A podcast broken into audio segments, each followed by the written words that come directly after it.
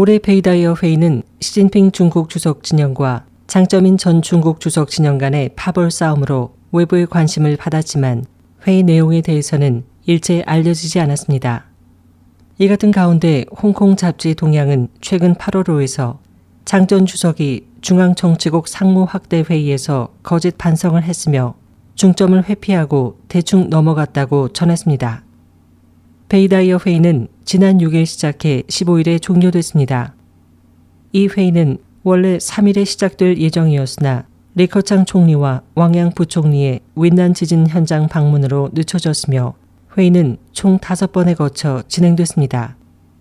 보도에 따르면 장점인과 후진타오 등을 비롯해 전 현직 정치국 상무위원 전원이 회의에 참석한 가운데 장점인과 후진타오 그리고 주룽지와 우방고 등이 연이어 반성과 자아 비판을 했습니다.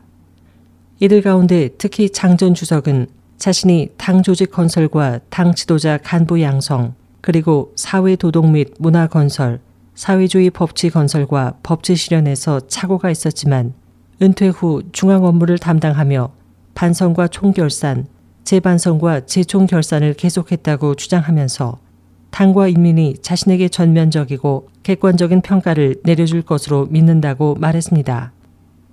보도는 장 전 주석이 러시아의 토지를 헌납하고 독재 권력을 이용해 파른공을 박해하는 등의 큰 죄는 회피하고 저우융칸과 시차이허우, 천량이 등 지도자 간부 양성에서 범한 과실과 당 사업에 심각한 손해를 준 사업만 소극적으로 인정하면서 덩샤오핑도 당 간부 양성 과정에서 과실이 있음을 지적했다고 전했습니다. SOH 희망지성 곽재현입니다.